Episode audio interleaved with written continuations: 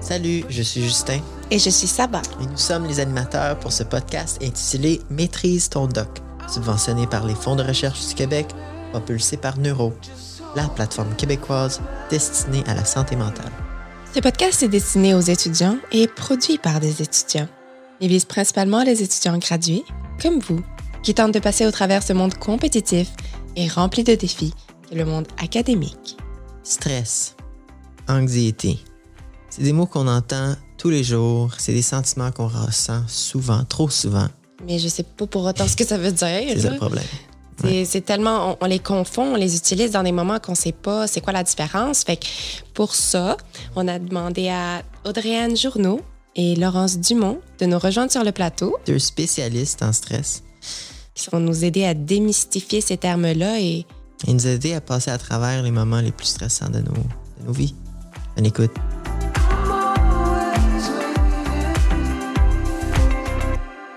Parfait. Donc, bonjour à tous. Aujourd'hui, on est euh, en présence de Laurence Dumont, docteur Laurence Dumont et Audrey-Anne Journeau, euh, tous les deux du Centre d'études sur le stress humain. Euh, vos superviseurs, votre superviseur, c'est la docteure Sonia Lupien, avec qui on va parler plus tard dans cette émission. Et, pour ceux qui le, pour les auditeurs qui sont moins au courant de qui c'est qui Sonia Lupien, c'est euh, la docteure qui utilise toujours le mammouth comme exemple de référence. Donc, euh, si on l'entend pas, si on l'entend pas, c'est bizarre. c'est à chaque conférence, il y a toujours un mammouth. Ouais.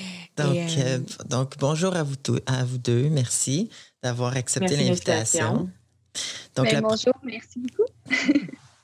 Donc, la première question qu'on pose à nos invités pour briser la glace, c'est vraiment, on est mercredi aujourd'hui? Mercredi. Dans un mercredi soir, en temps normal, ou quand vous étiez étudiante, graduée, qu'est-ce que vous faisiez? Qu'est-ce que vous faites? vous, Audrey, commencer, Laurence, vu qu'on est deux. Pré-pandémie? Ou maintenant? Pré-pandémie, on va. Pré-pandémie? Ouais ça alternait entre euh, des réunions d'associations étudiantes, euh, des soirées à euh, relaxer à la maison, puis des fois des sorties dans les bars avec des amis. Donc, c'est un peu entre les trois. De mon côté, moi, le, mercredi, c'était soirée volleyball. Wow. J'en faisais trois fois par semaine, donc c'était comme consacré à ça. Je me dépêchais de finir de travailler, j'y arrivais pas toujours pour arriver à temps, pouvoir manger puis repartir euh, aller jouer au volley. C'était en mode euh, professionnel ou par passion créatif? OK, créatif. Par passion et pour euh, dépenser de l'énergie aussi. Super. Donc, est-ce que vous pouvez décrire un petit peu vos, votre projet de recherche en ce moment? Peut-être, euh, Laurence, vous pouvez commencer? Oui, euh, donc moi, je fais justement un stage postdoctoral au Centre d'études sur le stress humain. Euh, avant la pandémie, je travaillais sur la transition entre la fin des études universitaires et puis euh, l'entrée sur le marché du travail. Mais comme quand la pandémie est arrivée, disons que ça a un peu tout chamboulé les projets. Hmm. Il n'y a plus personne qui a une transition vers le monde professionnel, entre guillemets, mm-hmm. normal. Hmm. Donc, on a changé les objectifs du projet et on s'est vraiment concentré sur la compréhension du stress pendant les premiers mois de la pandémie. Donc, on est allé dans une optique très rapide. Donc, on a fait un un pivot très rapide de nos projets de recherche. Puis en dans une semaine, deux semaines après le début euh, des mesures, on est allé obtenir de la, de la, donnée dans la population générale. Audrey pourra en parler aussi parce que c'est, elle a fait partie de ce pivot-là. Donc, euh, euh, depuis un an, presque jour pour jour, je me consacre à la compréhension du stress et de la santé mentale pendant la pandémie. Wow!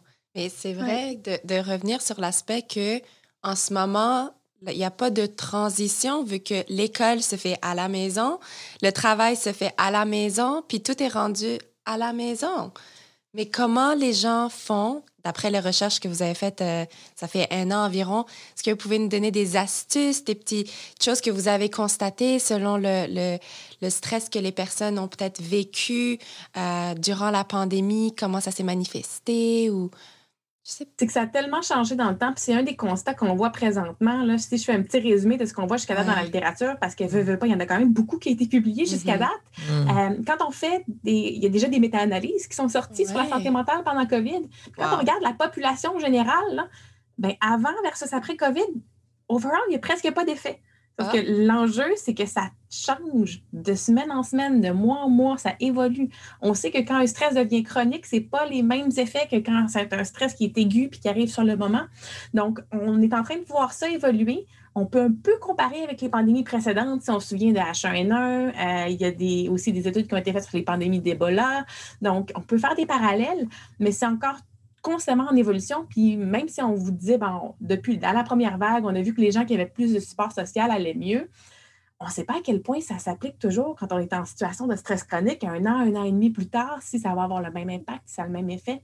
Donc, c'est pour ça qu'entre autres, qu'il y a autant de fonds et autant d'énergie qui est mise à long terme. Nous, on s'est concentré plus à court terme dans les premières semaines, dans les premiers mois. Mais il y a encore des projets donc, qui sont à long terme, longitudinaux, euh, à travers plusieurs pays, euh, qui, vont, qui vont être capables de nous informer là-dessus. Mais c'est quoi Je pense aussi. Euh, oh, excuse-moi. Ah, vas-y. Ce qui, va être intéressant aussi au niveau des études, puis important, c'est de voir les, facteurs de risque, si on veut, euh, parce que souvent, on regarde des moyennes avant, après, puis on voit justement qu'il n'y a pas tellement de différence quand on fait la moyenne de tout le monde. Mais ensuite, il y a plusieurs facteurs qui prédisposent les gens à, à, être justement plus vulnérables à ces gros changements-là, à ces grosses crises-là. Puis pour eux, ça va moins bien, comme il y en a d'autres pour qui être à la maison, ça a été une libération totale, puis qui vont super mieux maintenant. Mm. Donc, c'est ça, les études, ça va être important de regarder, d'essayer de, cibler justement ces, ces, facteurs protecteurs et euh, ces facteurs de risque-là. Puis quand euh, les chercheurs ont réussi à le faire, quand ils séparent comme euh, les données, puis essaient de voir les groupes, comment, comment on peut regarder là, les, les, données différemment, mais justement, on voit qu'il y a, des, ça, il y a comme des trajectoires différentes, comme je disais, des gens qui vont mm. mieux, des gens qui vont moins bien. Puis comme Laurence le disait, ça change tellement rapidement il y a tellement des nouveautés encore. Aujourd'hui, je pense en ce moment, il y a une conférence de presse qui va commencer pour euh, après la relâche. Et donc, à chaque semaine, c'est des, des nouvelles mesures qui ont des impacts différents selon la situation de chaque personne. Donc, c'est extrêmement difficile à, aller cibler puis à faire juste un constat général, peu importe quelle est l'étude. Mm-hmm. Je pense qu'Audrey l'a super bien expliqué. C'est quand on regarde dans la population générale, avant, après, il n'y a pas tant de différence, mais il y a beaucoup de fluctuations individuelles. Quand on regarde des groupes particuliers, par exemple, les, les, travailleurs de la santé, les travailleurs travailleuses de la santé, euh, les gens qui ont des conditions médicales préexistantes, euh, il y a des tendances, en tout cas dans, le gros sondage canadien, est-ce que les jeunes de 19-25 ans, ça, ça peut-être un petit peu moins bien? Donc, il y a vraiment de la nuance quand on regarde des groupes ou des individus particuliers qui sont plus à risque. C'est un portrait qui est complexe, puis comme dans n'importe quelle question de santé mentale puis de santé, il n'y a, pas, a pas de pilule magique, il n'y a pas de one size fits all. Est-ce qu'il est y a des facteurs qui, qui, qui, qui, qui définissent euh, les changements ou qui, qui expliquent ces changements-là entre, entre les. Euh, les personnes. Entre les personnes, parce que euh, on, on a vu l'âge. L'âge, c'est quelque chose qui, influe, qui influence, mais est-ce que la personnalité, est-ce que le fait d'être extra ou introverti, ça, ça, change? Es-tu protecteur? Euh, Il y a aussi le support que vous avez parlé, le support social. Est-ce que la, la personne a, a, des proches euh, qui sont assez proches là, dans ce sens-là? Donc, en ce moment, j'imagine que c'est pas mal difficile. Tout le monde est rendu au virtuel, mais comme il a dit Justin, c'est quoi qui pourrait influencer euh, positivement, n'est-ce pas? Positivement ou négativement la réaction des personnes face au stress durant la pandémie?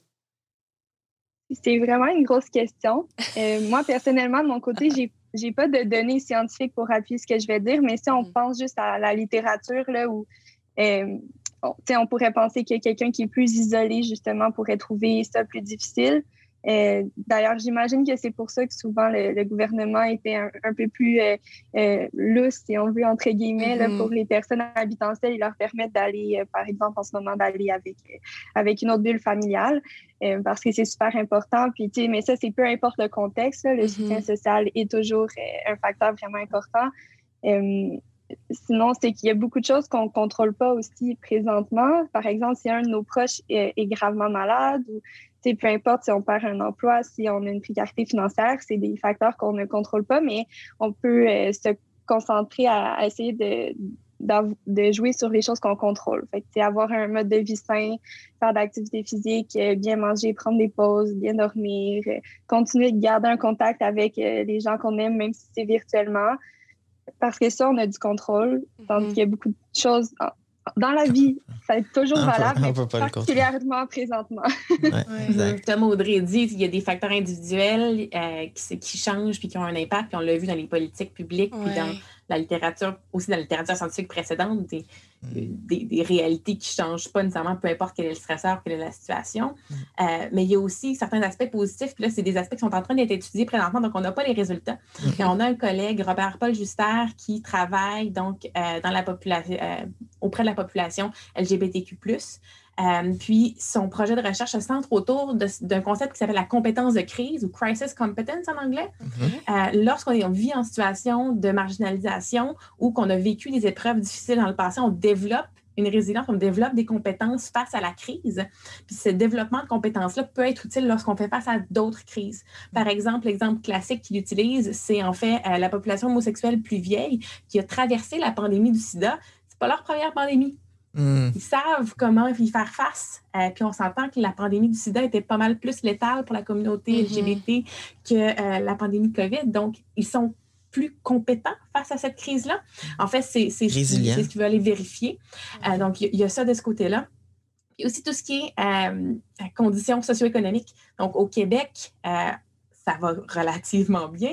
Mais si on regarde juste aux États-Unis, il y a des disparités économiques encore plus grandes.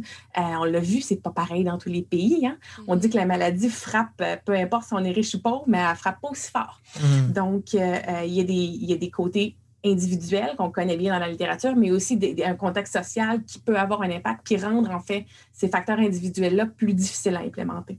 Et quand on vient au niveau de, des, on vient de le dire, au niveau culturel ou social, parce qu'on se dit, à Montréal, principalement, c'est tellement multiculturel là. Puis la manière que les gens voient le stress, dépendamment de leur bagage euh, culturel ou des traditions, est complètement différente.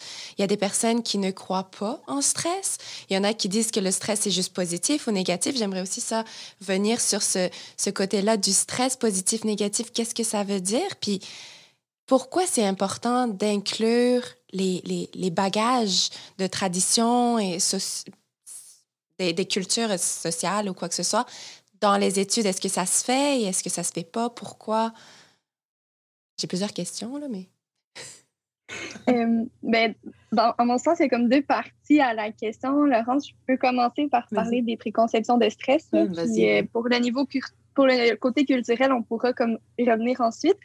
Euh, donc, euh, oui, tu parlais du fait que les gens perçoivent le stress différemment. Puis euh, il y a comme tout un nouveau pan de recherche qui est tout de même récent dans la littérature qui, qui vise justement à étudier ces préconceptions-là ou les mindsets en anglais. Mm-hmm. Puis euh, c'est vraiment puissant un mindset. Un mindset, c'est un peu un processus métacognitif. Donc, c'est la façon dont on pense à quelque chose.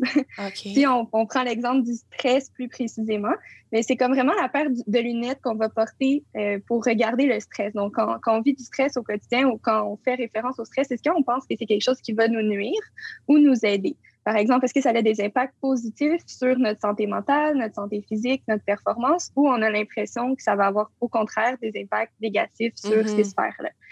Puis, euh, il y a plusieurs études qui, qui, montrent justement que le fait d'avoir un, mindset positif ou négatif par rapport au stress, ça va influencer plusieurs euh, choses dans notre vie. Donc, ça peut jouer justement sur notre performance.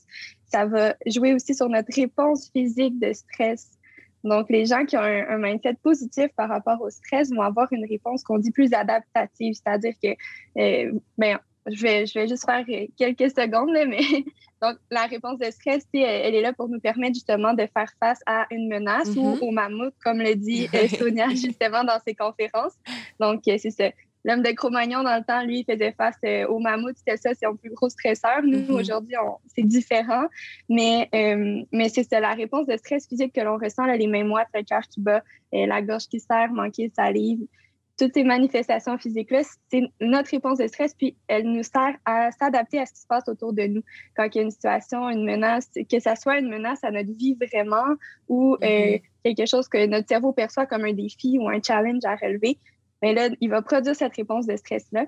Puis en fait, quand on a un, mindset positif par rapport au stress, bien, notre réponse de stress va diminuer plus rapidement ensuite. Donc, on va revenir à la normale plus rapidement que lorsqu'on a un Ah. mindset négatif, que cette réponse, ces manifestations-là vont être prolongées dans le temps. Donc, c'est vraiment un pan de recherche super intéressant. Puis, euh, on peut aussi facilement modifier ces mindsets-là chez les gens. Il y a plusieurs études, dont euh, une partie de mon projet aussi de doctorat là, qui s'intéresse à ça. Mais, euh, mais oui, puis c'est des facteurs individuels, donc c'est différent pour chaque personne. Mais c'est certain que dans les dernières années, on a beaucoup, beaucoup misé sur les aspects négatifs du stress. Même Ouais. en, en recherche, c'est seulement les aspects négatifs qu'on étudie, ou presque. Mhm. Et donc, ça l'aide pas à ce que les gens développent des préconceptions positives par rapport au stress si on parle seulement que, des effets négatifs et non de la fonction du stress, des effets positifs aussi que ça peut avoir sur, euh, sur nous.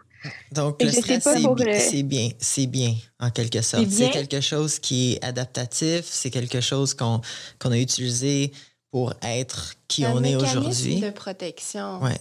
Mhm. Mais Je pense que il le y a mot des limites. crucial ici, c'est vraiment adaptatif. euh, puis c'est un équilibre aussi. Et si on prend l'exemple de la pandémie, si Ouais. on a zéro stress pendant la pandémie, Mm. ben, on va oublier notre masque à la maison, on va s'en Ouais. foutre un peu. euh, le 2 mètres, on le respectera pas tant, ou on, on croira même pas qu'il y en a eu Mhm. une pandémie. Donc, tu sais, c'est- Ça ça, va un peu diminuer la saillance des événements potentiellement menaçants si on n'est pas, si on n'a pas assez une grosse réponse de stress. À l'inverse, si on a une réponse de stress qui est trop élevée, on va être hyper vigilant, on ne voudra plus sortir de chez Mm. nous, on va euh, tremper ne- ne- nos pommes dans l'eau de Javel pendant une demi-heure. On va... Ouais. Donc, euh, il y a les deux extrêmes qui ne sont pas nécessairement adaptatives, alors que quand on est au milieu, ben, c'est là qu'on est prêt à faire face d'une manière qui est adéquate aux défis, à l'environnement, au monde autour de nous. Et comment qu'on le sait qu'on est dans ce milieu-là, qu'on est en équilibre? Est-ce qu'il y a une façon y de faire? arriver? Oui, ben, c'est une bonne question. Comment qu'on le sait? Euh, ben, le, j'ai pas de truc précisément, mais je pense que toute personne qui a déjà fait la compétition connaît bien ce sentiment. Si on arrive en compétition pas stressé, ça va pas être notre meilleure performance à vie. Il faut être un peu stressé, il faut avoir un petit kick d'énergie, puis être comme euh, vigilant justement pour euh, donner notre 100% puis performer à notre meilleur. Mhm. Euh, puis c'est vraiment comme ce- ce- cet endroit-là qu'on vise. Quand on commence à être un peu handicapé, si je peux dire, parce qu'on a trop de pensées négatives où on, on se voit justement pas réussir ou échouer, Mm. quand ça nous freine, quand, ça, quand notre stress nous freine, ben là, à ce moment-là, c'est peut-être un signe que c'est trop. Puis, euh, ben, pour revenir à une zone optimale de stress, mettons, il y a, tu sais, premièrement, ben, il y a des, des trucs rapides, là, mais là, je parle vraiment là, au moment où on sent nos manifestations de Mhm. stress, c'est la respiration par le ventre, euh, faire de l'exercice, juste comme 20 jumping jacks, ça peut déjà euh, faire, euh, faire une différence, puis euh, ramener à un niveau qui est plus idéal. Rire, chanter, il y en a une panoplie, puis on pourrait y revenir tantôt aussi, mais, mais c'est ça, y a pas, j'ai pas de truc magique pour savoir Mhm. quand est-ce qu'on vit juste assez de stress, mais, euh, mais comme Laurence a dit, c'est vraiment important de reconnaître aussi, puis de rappeler que les effets négatifs du stress existent aussi, puis effectivement que quand on en vit trop, c'est, ça, ça a aussi des conséquences négatives, Mhm. mais, mais c'est ça, on- dans les médias aussi, peu importe, on, on en parle toujours des côtés négatifs, Mhm. et c'est important de le faire, mais c'est ça. Souvent, on oublie de parler euh, de l'autre côté, puis ça fait en sorte qu'on a peur de notre stress, en fait. Quand on est stressé, on, a- on est inquiet que ça va nous nuire, justement. Euh, alors que c'est normal d'être stressé. Tout le monde est stressé. Si on n'était pas stressé, on serait mort. C'est vraiment, Ouais. faut juste comprendre ça.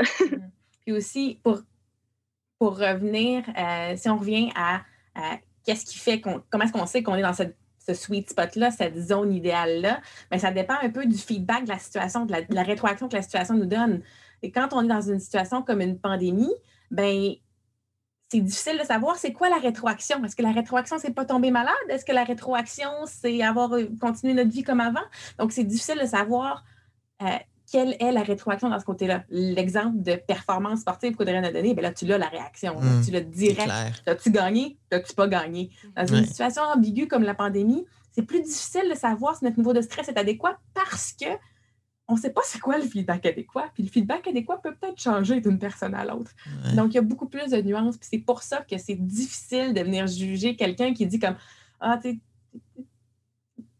est-ce que ta réponse est adéquate ou pas? Es-tu trop stressé? Es-tu pas assez stressé? Ouais. On n'a pas de gold standard ici. Mhm.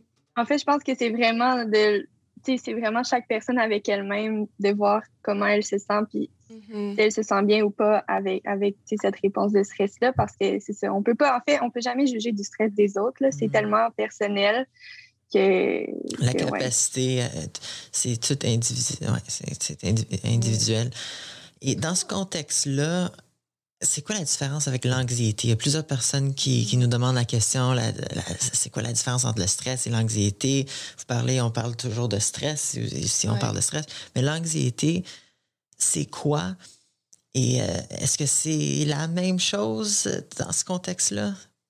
Je pense que je vais te laisser répondre, Audrey. je vais essayer de l'expliquer aussi bien que Sonia.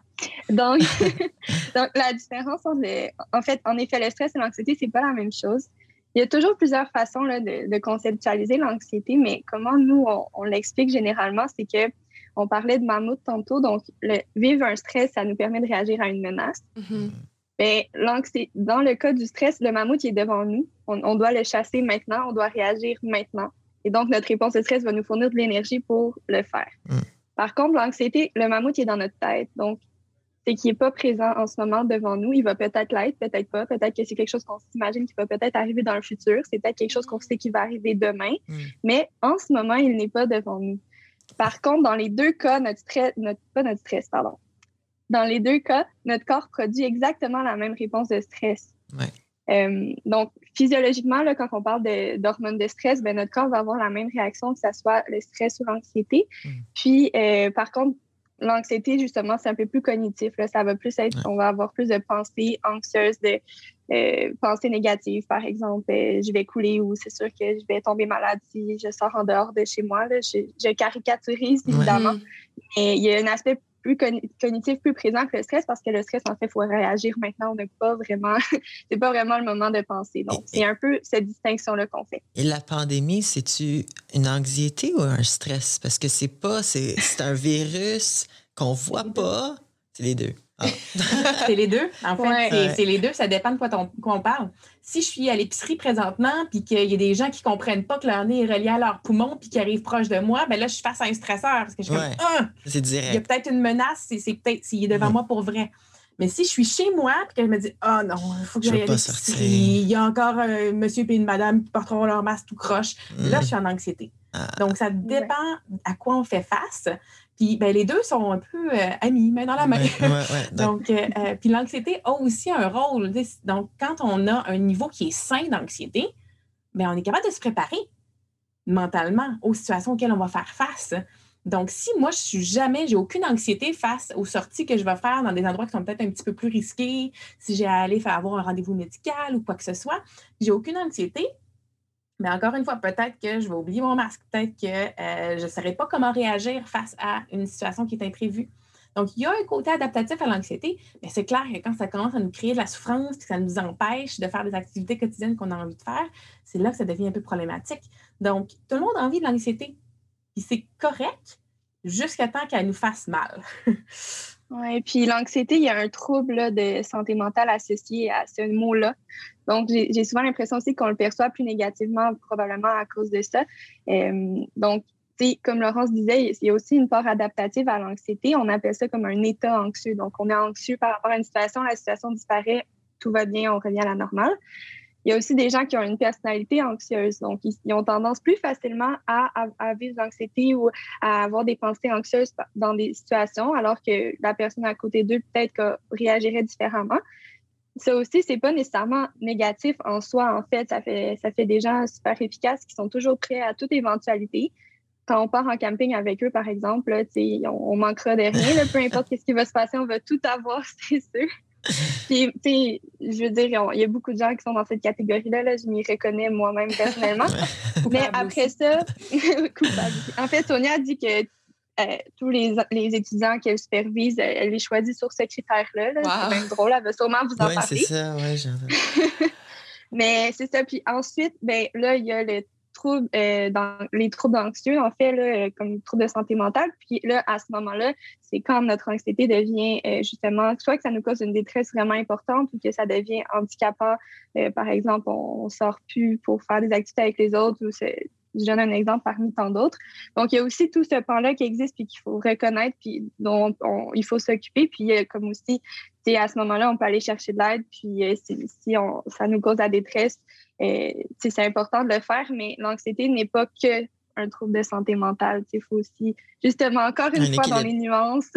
Oui, ouais, exactement. Et là, en ce moment, il y a beaucoup qui parlent de, je sais que peut-être Audrey, tu ta, ta recherche sur ça, sur l'anxiété de performance à l'école. On t'a loupé un petit peu euh, sur son projet de recherche. Oui, c'est quoi ton projet?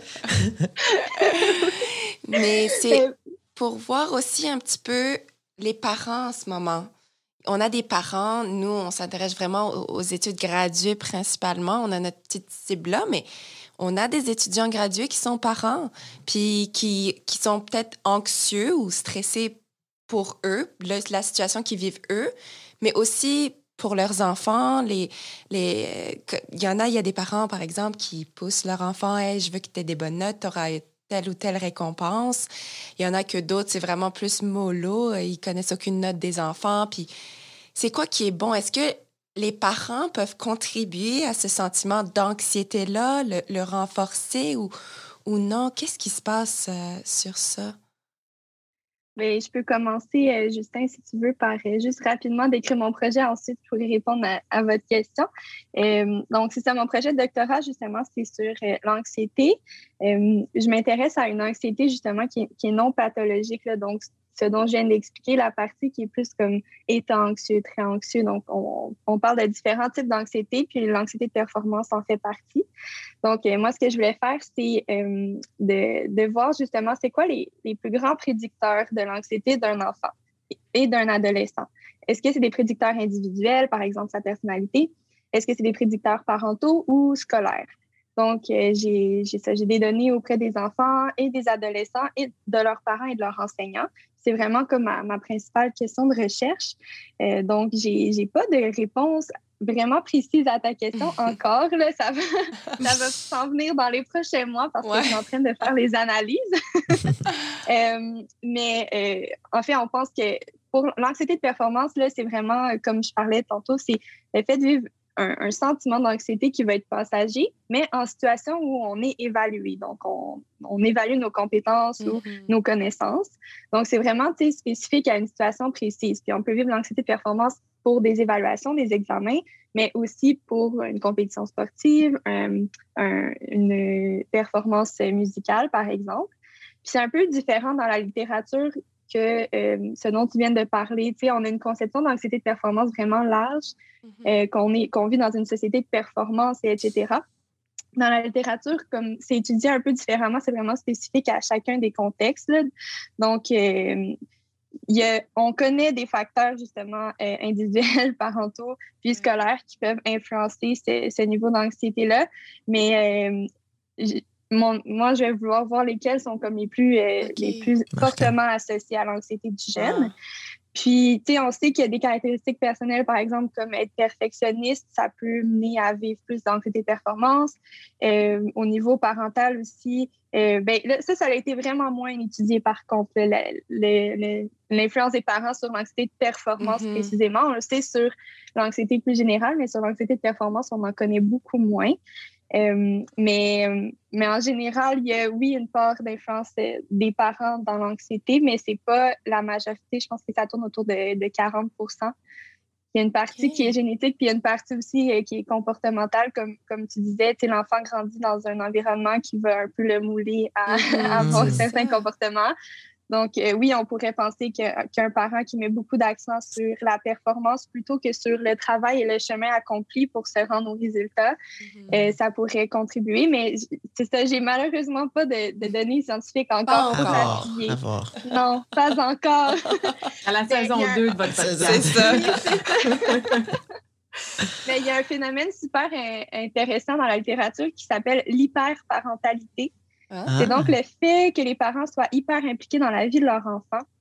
Il y a plusieurs types de parents qui sont surimpliqués. Il y a les parents qu'on appelle hélicoptères, qui vont euh, toujours accourir avant même que le, problème survienne pour sortir leur enfant du problème, s'assurer que tout est bien à leur place. Euh, puis on sait que ce, type de parents-là est associé plus fortement avec l'anxiété chez les jeunes parce que en fait, l'hypothèse émise, c'est que les enfants ont pas assez d'opportunités de développer leurs compétences et leur habilité justement à faire face à une situation stressante ou anxiogène. Et donc, à l'avenir, quand ils vont vivre cette situation-là, ben, comme c'est leurs parents qui ont toujours géré à leur place, mais eux-mêmes, euh, euh, ça crée plus d'anxiété parce qu'ils ils sont juste pas outillés pour y faire face. Euh, mais ça, c'est vraiment des hypothèses, mais c'est super intéressant. Euh, j'ai hâte d'avoir les résultats. Donc, si jamais vous avez des auditeurs, des auditrices qui sont intéressés vraiment au stress parental, en fait, le nouveau livre de notre directrice euh, s'appelle À chacun son stress, qui parle justement de la transmission intergénérationnelle du stress euh, des parents aux enfants. plutôt dans, les premiers mois, premières années de la vie, plus que ce qu'Audrey fait présentement. Mais c'est entre autres d'où là la pertinence d'aller voir comment ça se continue dans l'histoire de vie à travers le temps. Oui, puis Sonia a dit, juste en finissant, là, Sonia dit souvent, hein, en tant que parent, c'est de mettre son masque à oxygène avant de, le mettre à son enfant. Donc, de s'occuper de son propre stress et de sa propre anxiété euh, avant justement de s'occuper celle de ses enfants. Parce que oui, il y a des effets de débordement du stress là, euh, sur les enfants. Donc, euh, c'est sans vouloir, en fait, justement, le but, c'est jamais de culpabiliser les parents parce que tout le monde vit du stress et de l'anxiété, comme on disait. C'est tout à fait normal, mais si on a des parents qui nous écoutent et qui sont préoccupés justement par, euh, par cette situation-là, ben, c'est de prendre soin de soi en premier. Puis ensuite, ça va déjà aider grandement l'enfant juste de faire ça. Hmm. Très intéressant. Mais eh, on parlait aussi de, parents qui, qui vivent un stress comme, comme étudiants gradués. Ils vivent un stress, ils ont, ils ont, ils ont des enfants à la maison, sont stressés pour leurs enfants, sont stressés pour leurs études, sont stressés pour leur couple. Question financière aussi. Question financière aussi. On parle avec les, FRQ ici, donc c'est eux qui financent tout. C'est eux qui financent. Est-ce que c'est assez... Est-ce qu'ils financent, premièrement, est-ce qu'ils financent suffisamment? Ils nous ont donné carte verte, surtout. On, peut parler de tout. carte blanche. on peut parler de tout. Est-ce que c'est assez? Est-ce que, est que les finances, à vrai dire, sont importantes dans la mesure du stress? Ouais. Est-ce que c'est. Euh, est-ce que c'est lié? Est-ce que, Est-ce que c'est lié? On part par quel bout de la question? Il y a beaucoup, il y a beaucoup de parties ici. Faudrait euh, qu'on On va commencer avec les finances. Ouais. Oui. Euh, quand on a, quand on a, c'est un, parent qui a plusieurs stresseurs en même temps, si on parle principalement aux études graduées, euh, avec les études graduées, c'est plus difficile parce qu'on n'a pas un 9 à 5, il n'y a pas une culture du 9 à 5 dans le milieu mm-hmm. académique. On se fait dire que si on ne travaille pas 12 heures par jour, euh, on le veut-tu vraiment? Mm. donc, il y a une culture problématique dans, dans, dans l'équilibre travail-vie dans le monde académique qui rend donc ça encore plus difficile pour les parents. Euh, puis, si c'est des parents monoparentaux en plus, là, on a une hmm. couche supplémentaire. Donc, chaque stresseur se rajoute et pas juste une, pierre de plus. Des fois, c'est un effet multiplicateur. Donc, c'est clair que ça peut devenir complexe. Euh, côté financier, ben, euh, ça dépend d'où vient le, support financier, puis il est contingent à quoi? C'est des charges de cours, c'est une bourse, est-ce qu'on est obligé de travailler à temps partiel dans un café? parce qu'il y a plusieurs étudiants qui doivent faire ça. Donc, ça dépend vraiment euh, de comment l'université gère le financement intégré de ses étudiants. Mm-hmm. Euh, puis, euh, puis côté niveau des bourses, ben là, c'est tellement individuel. Si on a des enfants à charge, c'est vraiment pas la même chose que mm. si on vit dans une coloc avec cinq autres personnes. Donc, c'est tellement individuel et tellement complexe. Et pourquoi que c'est pas pris en considération? Parce que. J'en ai aucune idée. C'est une bonne question, hein, parce que. c'est pas moi qui prends cette décision-là. c'est vrai, ça devrait être pris en considération, voyons. Ben, on a le droit de prendre des congés de maternité quand on a des bourses euh, provinciales fédérales. Donc, ça, déjà, hein, c'était pour one. Hein? Oui, euh, mais euh, donc, il y, a des accommodements, peut-être par département aussi, qui sont possibles. de plus en plus, il y a des assos étudiantes qui sont, qui sont sensibles à ça. Mm. les bureaux d'aide financière des universités vont avoir des programmes spéciaux. Donc, il y a des, des petites solutions, pansements, comme des, des, des petits band-aids à gauche, à droite, au lieu d'une solution intégrée. Hmm. Euh, puis ça rend ça hyper, hyper difficile. Euh, on parle aussi beaucoup d'études graduées de problèmes de diplomation. Hmm. Euh, dans lesquels les études vont s'étendre, s'étendre, s'étendre, ben, c'est normal que si le système ne te permet pas de graduer, que tu ne gradues pas. Donc, ce n'est pas juste la faute de la personne parce qu'elle ne travaille pas assez. Des fois, c'est parce que l'environnement ne donne pas des, euh, des, des, caractéristiques, pas des caractéristiques, mais euh, des conditions du sport propices à cette diplomation-là. Euh, on s'attend à ce qu'un étudiant gradué, ce soit quelqu'un qui a fini sa maîtrise à 22 ans, qui rentre à 23 ans, puis qui sort à 27, de moins en moins. Mm-hmm. donc, le, parcours ne peut pas être one size fits all. One size fits all. Et moi, je le sais. mais moi, mon Dieu, j'ai Excuse-moi, mais j'allais dire que j'ai eu l'expérience personnelle. Ma mère a fini son doctorat euh, en 11 ans, là, parce qu'elle a eu deux enfants en même temps, puis elle a déménagé beaucoup, puis ses professeurs ne comprenaient pas ça. C'est vrai. Exact. Donc, euh, le, le, ballon des différents rôles personnels, professionnels n'est pas le même. Mm-hmm. Donc, vas-y, Audrey, tu veux dire quelque chose? Oui, j'allais juste dire, euh, tu sais, moi, juste m'imaginer euh, être monoparental, faire un doctorat, puis avoir le, le, montant de bourse que je reçois en ce moment. Puis, tu sais, je veux dire, j'ai une réponse de stress instantanée. Mais est-ce que c'est la seule solution, les, moyens financiers? Sais, je pense pas. Je pense que justement, il y a comme un système à mettre en place pour soutenir ces étudiants-là. Puis, euh, mm-hmm. Mais effectivement, que c'est sûr que les moyens financiers peuvent être un, gros stresseur là, parce que si on doit en plus travailler pour nourrir les mm-hmm. gens, nos enfants, puis soi-même, puis avoir un toit, puis tout ça, parce que la bourse n'est pas suffisante, ben, ça, ça rajoute beaucoup de contraintes puis de difficultés au quotidien. Puis, euh, ça, mais je, pense, je, suis certaine que c'est faisable, en fait, mais je pense pas que c'est faisable juste avec les montants de bourse qui sont octroyés en ce moment. Puis aussi, il y a quelque chose de le fun qui s'appelle l'inflation dans la vie. Mmh. Oui. Euh, les montants de bourse ne le, suivent pas. Euh, flatline. C'est comme un autre monde. Les, ouais, j'ai juste le mot en anglais, mais les incentives financiers du monde académique sont tellement décalés de ceux du privé, de ceux du gouvernemental, de ceux du parapublic et du public. Euh, on est dans un monde qui est parallèle, puis de plus en plus, on s'en rend compte, puis là, c'est peut-être qu'on fait la transition un petit peu plus vers la vie d'études graduée, là, mais c'est plus, plus un chemin bien balisé avec des garde-fous de chaque côté de si tu fais ton doctorat, tu as ton poste de prof permanent, puis ça va bien ben aller, tu as, ta pension. Mm. Ça se passe plus comme ça. On a de plus en plus des étudiants qui arrivent fin trentaine, début quarantaine, puis qui n'ont pas encore une scène dans leur REER parce qu'ils ont été sur les bourses depuis euh, le début de leur carrière. Donc, on a des parcours qui se diversifient. Le système va peut-être devoir se diversifier. Les universités, de ce que je comprends présentement, sont en grosse réflexion par rapport à comment est-ce que ça va se faire.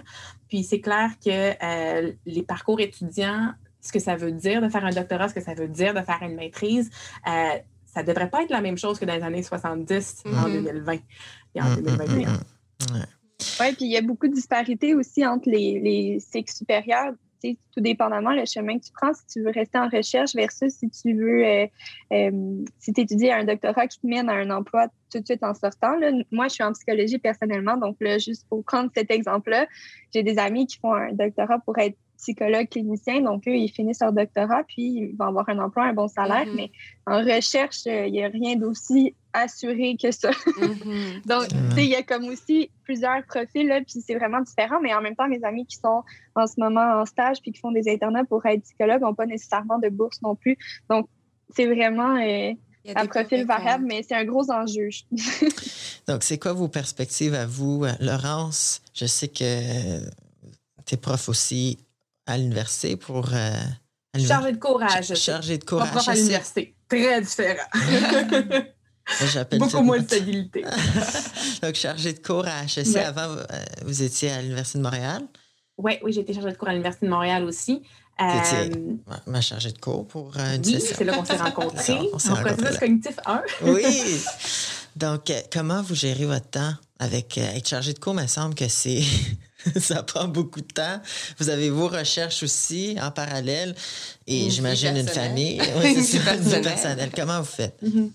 Ben, pour moi, en fait, c'était hyper important d'avoir une vie qui est très diversifiée, de ne pas avoir, de pas mettre tous mes œufs dans le même panier professionnellement, mm. euh, parce que justement, un projet nourrit l'autre. Moi, ce que j'aime avec les cours que j'enseigne, c'est j'enseigne le processus cognitif 1, qui est un cours obligatoire au bac en psychologie puis en neurosciences cognitives.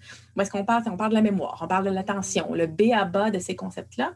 Puis à HEC, ce que j'enseigne, c'est les méthodes de recherche euh, pour les gens qui font de la recherche en expérience utilisateur. Donc, méthode de recherche de base, c'est quoi une variable indépendante, c'est quoi une variable dépendante, mm-hmm. etc. Mais pour de la recherche qui est vraiment appliquée. Donc, pour moi, enseigner, c'est m'assurer que j'ai les deux pieds bien groundés dans c'est quoi ma discipline, c'est mm. quoi que je fais, c'est pourquoi je le fais. Donc, ça m'amène beaucoup de sens. Puis aussi, juste le fait de, rencontrer des étudiants, des étudiantes. Euh, dans le cours que j'enseigne à HEC, souvent, c'est des étudiants, des étudiants qui ont mon âge, donc qui sont déjà sur le marché du travail, sont dans la mi-trentaine, puis ils sont comme j'en ai besoin hier de ce que tu m'enseignes. Mm. Donc, euh, c'est une dynamique qui est hyper stimulante. Puis ben, en même temps, ben, ça me permet de, nourrir ma recherche. Donc, euh, j'interagis avec des professionnels, jeunes professionnels au quotidien. Je vois leur stress, je vois leur vie. Mm-hmm. Euh, c'est hyper nourrissant pour moi, côté professionnel. Euh, puis, donc, côté gestion du temps, ben, depuis le début de la pandémie, c'est un peu différent mm. parce qu'on a tous été lancés dans la marmite de l'apprentissage à distance. On n'a pas trop eu le choix.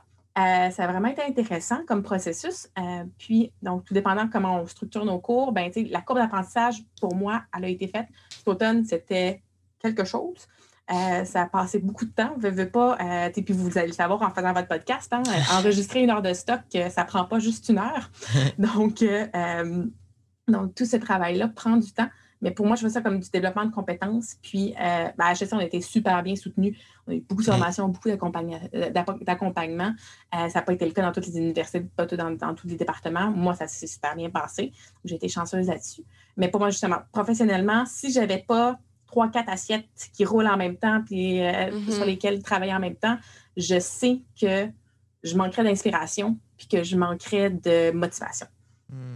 Avec ce côté d'avoir accès directement à la recherche sur le terrain et non pas la recherche un peu plus euh, retirée, théorique, ça, ça peut être très bénéfique parce que les, questions, par exemple, sont soulevées directement par les personnes que vous étudiez. Donc, mm-hmm.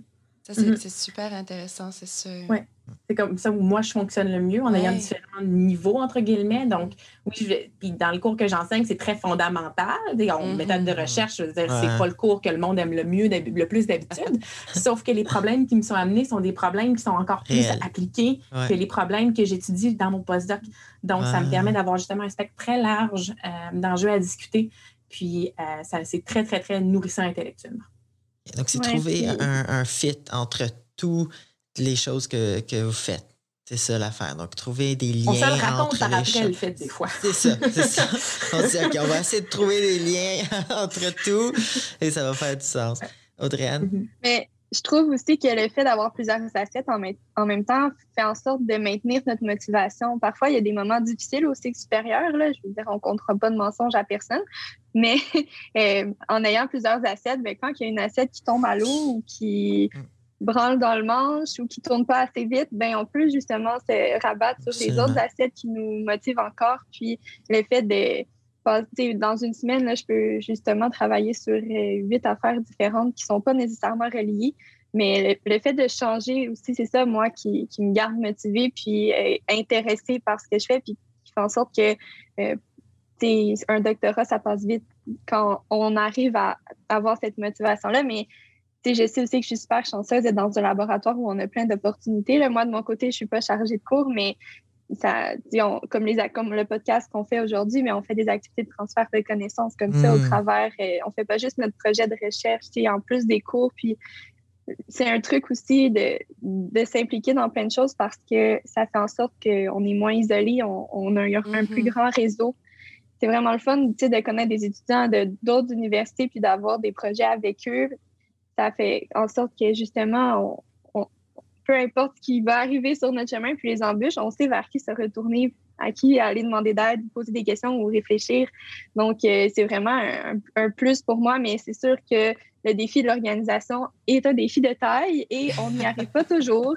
Et euh, en dans le laboratoire, on a souvent des meetings à deux ou trois. Le bon, je sais pas quoi prioriser, j'ai besoin d'aide quelqu'un, aidez-moi à réfléchir. on fait ça souvent, puis après ça, on repart, puis ça va. Mais, mais oui, c'est quand même un enjeu, l'organisation. Toutes ces tâches-là, bien que c'est ça qui nous garde motivés puis qui fait du sens pour nous. Mhm. Donc, ça a l'air que. quand, on, quand on parlait un peu plus tôt de, la culture académique, euh, la culture académique a une culture professionnelle qui est très différente du milieu privé.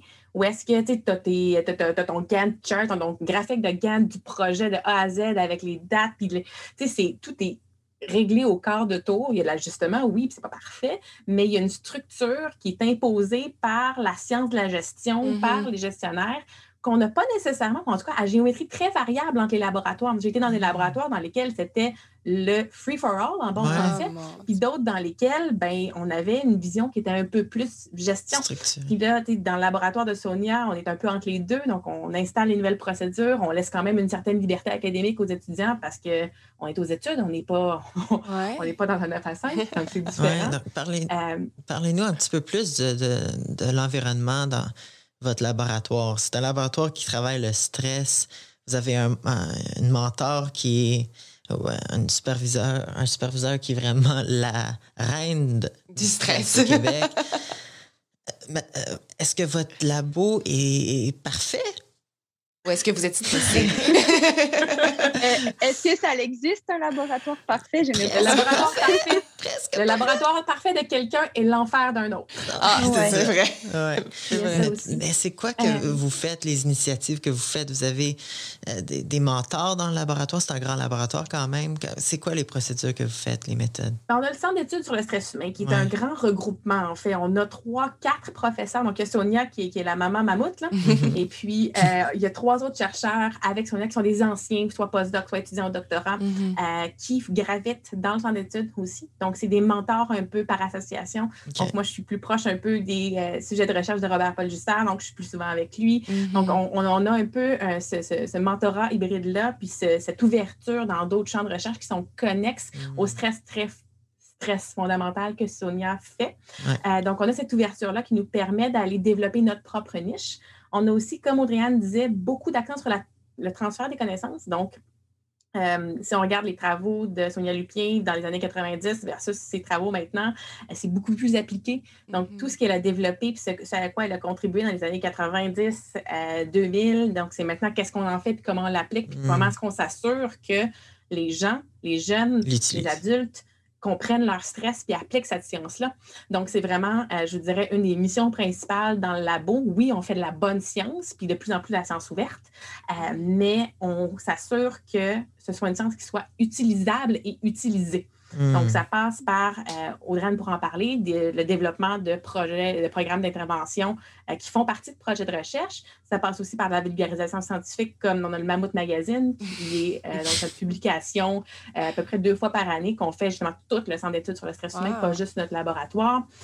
donc, ça donne des premières expériences aussi aux étudiants, aux étudiantes pour voir, OK, comment on fait ça, la vulgarisation scientifique? Parce qu'on ne l'apprend pas dans nos cours. Donc, ça nous donne cette, cette occasion-là aussi supplémentaire. Euh, donc, on a toutes ces opportunités-là autour. Euh, puis, étant donné euh, la renommée de Sonia, bien souvent, on se fait donc lancer une porte par le côté. Demain, veux-tu faire cette entrevue-là? J'ai pas le temps. Mm. OK. donc, il y a un peu tout ça qui rentre dans la vie du labo. puis, c'est aussi, Sonia, c'est quelqu'un qui fait beaucoup confiance à ses étudiants puis à son personnel administratif. Donc, euh, donc, moi, quand je suis rentrée, j'étais comme, OK, on va changer l'environnement numérique, on va rajouter des, logiciels de gestion, on va rajouter, dans le fond, de la gestion de données scientifiques. On est, elle voulait passer, Sonia, la, volonté de passer à la science ouverte. On a fait cette transition-là, toute l'équipe ensemble. Donc, euh, il y a quand même euh, il y a une, vision vers le futur de la science qui est vraiment importante aussi.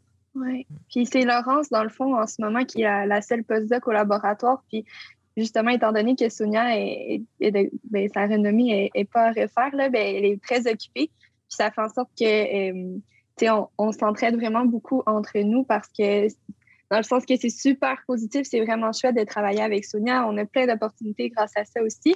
Mais le, contrebalan, ben, c'est qu'elle n'est pas présente à tous les jours au laboratoire. En ce moment, personne n'est là, mais je veux dire, avant la pandémie, c'est juste normal, elle venait comme elle vient de temps en temps, mais euh, ça demande d'être vraiment autonome puis d'être proactive aussi. Donc, ça, ça fait, c'est pas, euh, ça fonctionne pas pour tout le monde. Puis, comme Laurence disait, c'est tellement difficile. Un laboratoire peut être genre ton, meilleur laboratoire comme ton pire cauchemar. ça dépend des gens. Mais si on a besoin de se faire tenir par la main puis de se faire expliquer toutes les étapes une par une, ben, euh, le Centre d'études sur le stress humain, ce n'est pas le bon laboratoire pour nous. Mais euh, si on est des gens comme moi qui, avaient, qui avons besoin justement que la personne en haut nous nous fait confiance, puis mm-hmm. euh, d'être créatif, puis d'aller, euh, de, de réfléchir à comment résoudre des problèmes par nous-mêmes, puis d'essayer de faire des erreurs, de se tromper, d'apprendre, mm. ben, à ce moment-là, c'est vraiment un environnement super stimulant, puis idéal. c'est ça. Puis il y a toujours des gens comme Laurence en ce moment qui, qui, qui, sont, qui sont là pour nous aider ou nous épauler. Puis moi, je suis comme la la plus vieille, entre guillemets, mais ça me fait toujours rire de dire ça parce que j'avais tellement pas d'expérience quand j'ai commencé au laboratoire et que j'ai pas l'impression d'en savoir beaucoup. Mais là, je sais que quand Laurence, justement, va partir parce qu'il va finir son postdoctorat un jour, mais là, ça va comme être un peu plus mon rôle, justement, pour les nouveaux étudiants qui vont arriver, de les épauler, de, de m'assurer que tout se passe bien pour eux. Ouais, d'être devenir un mentor à mon tour, finalement. Ça, c'est des compétences. C'est des compétences qui sont tellement le fun à développer puis qu'on auquel on ne pense pas nécessairement quand on pense aux études graduées. Mm. Moi, personnellement, c'est la partie de ma job que je préfère. Euh, donc, euh, d'accompagner euh, un nouveau, une nouvelle stagiaire qui vient de commencer, qui n'a jamais fait de sciences avant, faire comme OK, on va te montrer comment ça marche. c'est tellement le fun. Puis de voir des étudiants comme Audrey, moi, je l'ai rencontré au début, début de son doctorat. Puis là, je suis comme, t'es une grande fille, t'as plus besoin, t'as plus besoin d'aide au quotidien. Des, des, fois, elle m'écrit pour dire Allô, t'es-tu en vie, comme ça va-tu bien? Parce qu'avant, justement, j'avais souvent des questions, on se parlait souvent. Puis là, ben maintenant, ça, ça roule tout seul quasiment, mais c'est drôle. donc, c'est développement de compétences-là, moi, c'est quelque chose que j'essaie beaucoup d'instaurer chez, chez, les étudiants aussi, comme là, c'est la première session où est-ce que quelques étudiants ont des stagiaires à gérer. Donc, moi, c'est pas moi qui gère tous les stagiaires. Les, étudiants gradués vont gérer des stagiaires aussi. Puis ça, c'est tout un apprentissage. Puis, encore une fois, ça non plus, on l'apprend pas dans nos cours. De c'est quoi être un bon boss. Mmh. Oui. C'est toute la gestion. ça devrait être appris euh, dans tous les cours, dans toutes les formations, mais... Mmh. Si, on est médecin, si on est. Oui, ça devrait, être, ça devrait faire partie du. Au moins un cours. Moi, j'ai fait un, cours. de gestion euh, au cégep par option et j'ai trouvé ça super intéressant. Mm-hmm. Ça mm-hmm. complémentait les études en sciences, c'est sûr et certain. Complètement. Puis, tu sais, c'est des compétences qu'on considère comme étant des soft skills, mais qui ne sont pas mm-hmm. tant non plus. Il y a une méthode. Il y a des départements de sciences de la gestion dans les écoles d'affaires. Il y a, des choses qu'on sait qui sont des bonnes pratiques puis qu'on devrait implémenter. Avec moi, ça, ça fait partie un peu de mes chevaux de bataille euh, que je veux continuer dans le milieu académique, que je me trouve un poste de prof ou pas. Euh, pour moi, la professionnalisation, donc euh, de s'assurer qu'on ait une bonne expérience de supervision puis de gestion dans un laboratoire va par effet euh, collatéral, améliorer les études graduées. Mm-hmm. Si on a un ou une superviseur qui n'a aucune idée c'est quoi gérer, qui ne sait pas comment mettre des deadlines, qui ne sait pas comment encadrer, on en entend des histoires d'horreur. Plus souvent que jamais. Euh, alors que si on avait plus d'encadrement, un meilleur soutien des départements, mais ben, je pense vraiment que ça pourrait donner une bonne chance aux étudiants. Parce qu'on demande aux profs, en fait, d'être un gestionnaire, une sommité dans leur domaine, euh, de gérer une équipe, puis euh, aussi euh, de, de, de, révolutionner, puis de faire la, du transfert de connaissances. On leur demande huit jobs en même temps. C'est normal que ce ne soit pas tous les profs qui aient des compétences en gestion une base, oui, mais c'est normal que mm. ce ne soit pas ça leur priorité tout le temps. je suis sûre qu'il y, a des manières de développer un peu type de compétences-là. C'est tellement un milieu différent aussi. Là, quand on arrive dans un labo, on ne sait pas trop si le superviseur, c'est notre patron, notre mm-hmm. mentor, notre parent, quasiment des fois, les trois en même temps. c'est vraiment particulier. Mm-hmm. C'est ça. Il n'y a pas un organigramme. non. ben moi, je me souviens d'avoir été perdue au début. Ben là, ça, il faut que je parle à qui? Il y a une hiérarchie? Il n'y en a pas. Quand est-ce que je dois m'asseoir avec ma superviseure pour regarder quelque chose? Puis mm. là, c'est, on s'attend, les expériences qu'on a eues auparavant, c'est des emplois, mettons, mm. étudiants où, bon, c'est mm-hmm. très clair que tu as un boss, mm. puis c'est lui qui te dit quoi faire, puis tu le fais. Puis, tu sais, souvent, ça ressemble à ça, les expériences qu'on a quand on arrive là, mais là, c'est tout un autre monde où tu es quand même le maître de ta destinée ou de ton parcours, mais en même temps, pas du tout, parce que ton directeur a vraiment beaucoup d'influence, ben pas d'influence, mais une grande part de responsabilité dans ta, réussite aussi. Tu sais, si mm. ton directeur, euh, ça lui prend huit mois à lire ton article, mais tu vas jamais graduer. Et qu'il y a comme tellement une dynamique complexe qui s'installe qui fait en sorte que euh, mon Dieu, qu'on peut aimer et haïr nos superviseurs à deux jours d'intervalle. Puis je pense que c'est normal, puis que c'est le cas de tous les laboratoires. En tout cas, tous les gens que je connais qui sont euh, au cycle supérieur, et personnellement, m'ont partagé ça aussi. Là, donc, c'est ça, c'est vraiment particulier. Je pense qu'on pourrait vraiment bénéficier de cours un peu justement de gestion pour nous orienter, puis au moins qu'on soit un peu plus préparé à, à faire face à ce système complexe-là. Très bien dit. Très bien dit. Et on, arrive à, la fin de notre entrevue, malheureusement. Une dernière question euh, pour, pour, vous. Audriane, on va commencer avec toi. Est-ce que tu as eu une expérience récemment, moins récemment, à, travers ton parcours, où les, ce que tu étudiais, le stress, euh, dans ta vie personnelle, tu ne le comprenais plus. Tu disais, mon Dieu, il me semble que j'étudie dans ça, mais ça fonctionne pas. dans le sens que j'étais pas bonne du tout pour vivre avec mon stress. oui. Oui, tellement. Puis ça arrive vraiment souvent. Puis euh, ça va continuer d'arriver dans ma vie. Là. Sonia va sûrement dire la même chose, mais c'est comme la, la sommité sur le stress, mais comme elle-même a vu des épisodes de, stress où ça va plus, puis il faut réorganiser ses fuites. Euh, donc oui, ça m'est arrivé. Euh, en fait, moi, c'est l'été dernier, justement, on a fait le virage vers la science ouverte au, au, laboratoire, puis ça a comme amené plein de, une, grosse transition de changement, je pense, déjà dans une période de pandémie, de gros changements. Puis là, ça, ça plus. J'avais comme eu une grosse année avec beaucoup d'échéanciers puis des gros projets. Euh, pour mon projet de doctorat, on a, on a pris des données auprès de milliers de personnes. Là, fait que c'était comme, ça avait été une grosse année. J'étais fatiguée. Puis on parle, tu sais, on n'en a pas beaucoup parlé du stress chronique durant l'entrevue, mais ça, c'est aussi un, autre aspect, là, quand on vit du stress de façon prolongée, qui persiste dans le temps, bien là, on peut justement, ça s'appelle du stress chronique. Donc mm. là, on tombe dans un, dans un autre niveau, puis euh, ben oui, à un moment donné, notre corps nous envoie des signaux là, de comme bon, là, il faut, faut, que tu t'occupes de toi, il faut que tu fasses attention parce que euh, ça ne fonctionne pas, tu ne peux pas continuer comme ça. Puis je pense qu'au cycle supérieur, ça, ça, c'est fréquent aussi que ça arrive, vu toutes les exigences puis les attentes euh, qu'on a envers nous, mais que les autres ont envers nous aussi. Donc, euh, oui, ça m'est arrivé récemment, puis je suis sûre que ça va réarriver, mais une fois qu'on sait reconnaître les signes, on sait, je pense, on apprend à où s'arrêter, puis quoi faire pour pas tomber, entre guillemets. Puis je pense que c'est juste ça qui est important, de ne pas hésiter aussi d'aller aller chercher de l'aide. Ça, c'est un autre sujet duquel on aurait pu parler pendant des heures parce qu'il n'y en a pas assez d'aide. Mais c'est mais c'est ça, c'est un peu euh, ce que j'aurais envie de dire. Puis euh, c'est pas juste, c'est ça, je pense que peu importe, les cycles supérieurs sont propices à ça, mais dans n'importe quel autre emploi aussi, tu sais. Mais surtout cette année-là, c'était une grosse année, puis je pense qu'il y a beaucoup de gens qui sont à bout de souffle. C'est important de, de, prendre soin de soi, peu importe dans quelle façon, de quelle façon on le fait, puis de reconnaître qu'on a besoin d'aide lorsqu'on en a besoin.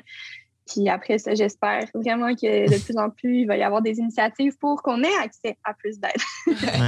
Je sais que l'université, je pense justement hier, a envoyé un courriel pour dire qu'il y avait des fonds qui avaient été libérés puis qu'il allait avoir euh, plus d'aide en santé mentale, mais je ne sais pas comment ça va s'opérationnaliser tout seul. Et voilà, ce serait mon, mon mot de fin, je crois. Merci, Adrienne. Merci beaucoup pour, ton, pour tous les conseils et le partage que, que tu as fait.